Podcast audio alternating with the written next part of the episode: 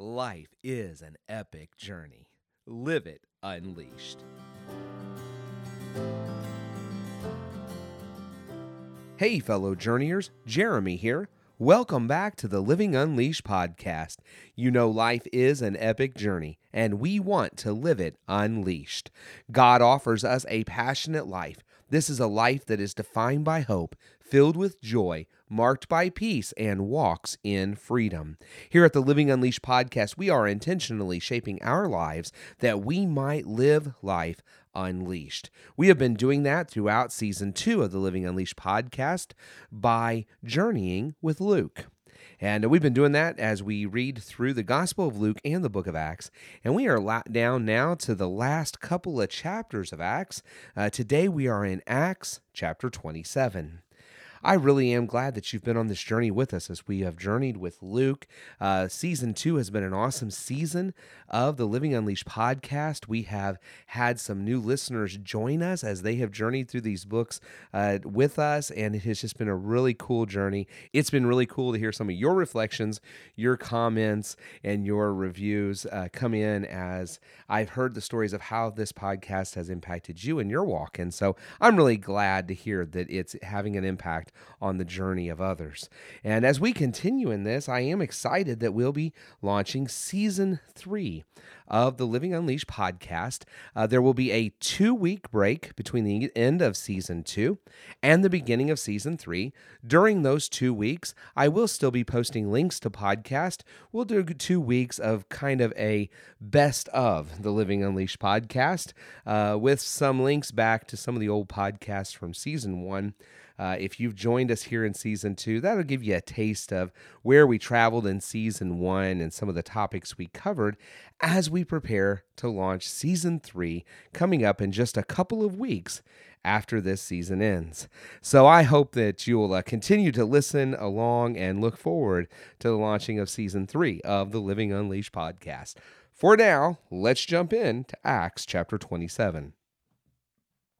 Now, we've been journeying along here as as we watched Paul move from being arrested in Jerusalem, he's moved to Caesarea, and um, now he has. I mean, he's been before Felix, he's been before Festus, he's been before Agrippa, and now he is headed to Rome, where he hopes to come before Caesar.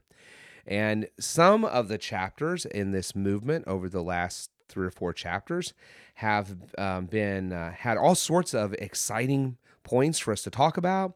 We had a chapter or so in there that was, well, we t- said was kind of mundane. If you didn't really want to know the history of how the trial system in um, uh, in uh, Rome worked, then there really wasn't that much exciting that happened. But we even approached what it meant for God to be active in the mundane of our lives when we hit that chapter. This uh, chapter here in Acts chapter 27 is about a shipwreck. And it's really I just want you to think about this for a second. Paul is on this journey that is part of God's plan for his life. He because God needs Paul to stand in Rome and to testify to Jesus and who he is. And but Paul's journey of getting there, we've noted along the way, has been kind of convoluted. I mean, he was arrested uh, and and and accused of all sorts of breaking of religious laws and and causing riots and all that kind of stuff, and was put through what really um, amounts to uh, fake trials, false trials, uh, mock trials, I guess maybe is the word I was looking for, similar to what Jesus had to go through. They've tried to get rid of him in all sorts of ways, but it's all for the purpose of getting him to Rome. So now they've been on a ship, and Paul has attempted to give some advice to the centurions, uh, the soldiers, and the sailors about how what they need to do uh, in terms of harboring for the winter at Crete, and they don't want to listen. And so they decide to strike on. Well, they end up hitting uh, a storm that it says of hurricane force winds. It sounds like they're in a hurricane. It's just absolutely beating the boat up. Uh, they're they're in the midst of the storm for two weeks. They don't even hardly eat anything because they are so uh, stressed and so worked up over this whole storm that they're going to die.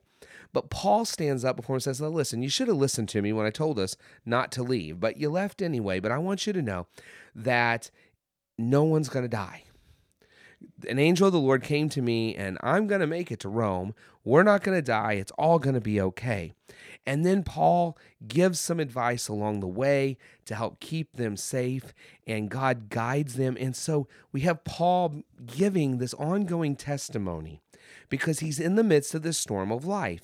He's in the, a literal storm. And we talk about going through the storms of life. He was in the midst of a literal storm that was just going on and on and on. But instead of yelling out, Oh God, why are you doing this? Why are you putting me through this? I agreed to serve you, and now I'm going to die out in the middle of the ocean. No, he's listened for the voice of God. He's heard that. And now he is the one who's bringing peace to others in the midst of the storm. He is the one that is bringing encouragement to others in the midst of the storm. He is the one who's even giving guidance to others in the midst of the storm. Why? Because uh, because Paul is a an experienced sailor? Well, no. He's a tent maker. He's not an experienced sailor. The only reason he can give them this guidance and advice is because he's been listening to God.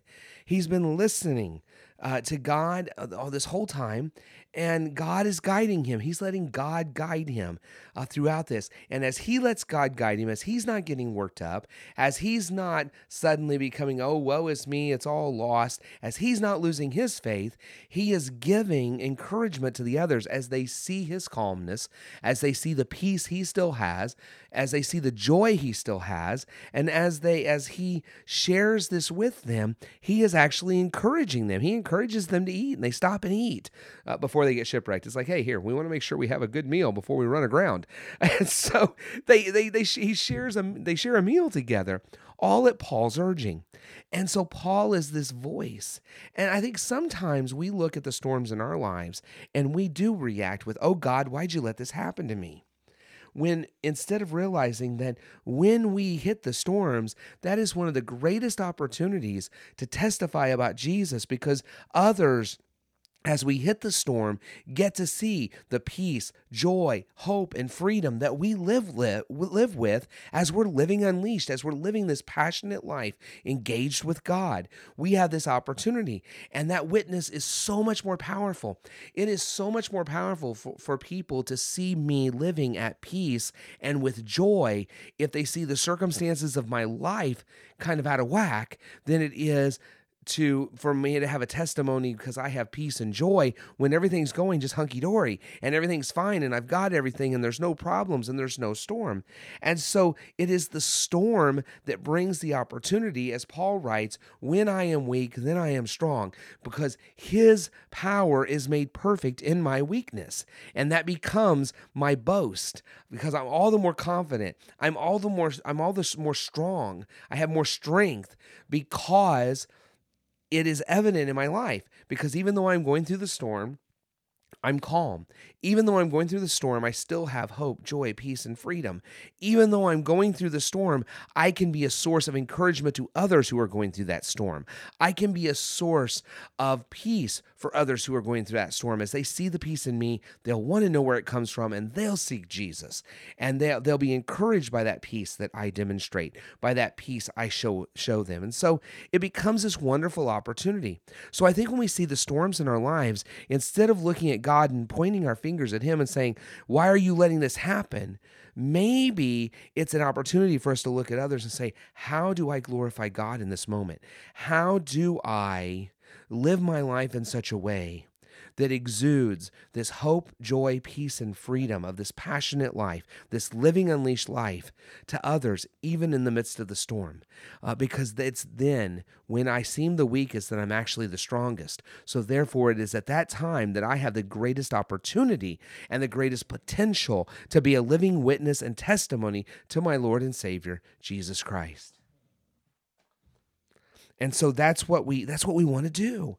And that's what I encourage you to do. So I don't know what storms you might be riding out right now.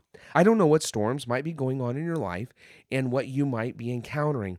But my question is are you experiencing the peace, hope, joy, freedom that Jesus offers. And if not, then turn to Him. That's where you've got to turn first, that you will experience that so that you can demonstrate that and share it with others because as you do, your testimony and witness is stronger than it ever otherwise would have been or could have been and can bring more people to the realization that following Jesus is living unleashed.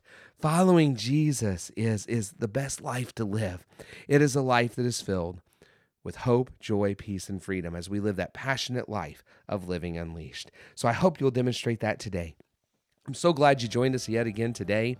Um, and I, I just pray that God will unleash His power in the midst of the storms of your life and that you will be a wondrous witness to Him uh, as you share Him with anyone who sees you as they see the, uh, the hope that you have, the peace that you have, the joy that you have, and the freedom that you have in him. So, hey, this is Jeremy. I hope to see you back tomorrow as we uh, wrap up with chapter 28 of the book of Acts. And as you continue to journey through today, I pray that you will keep on living unleashed.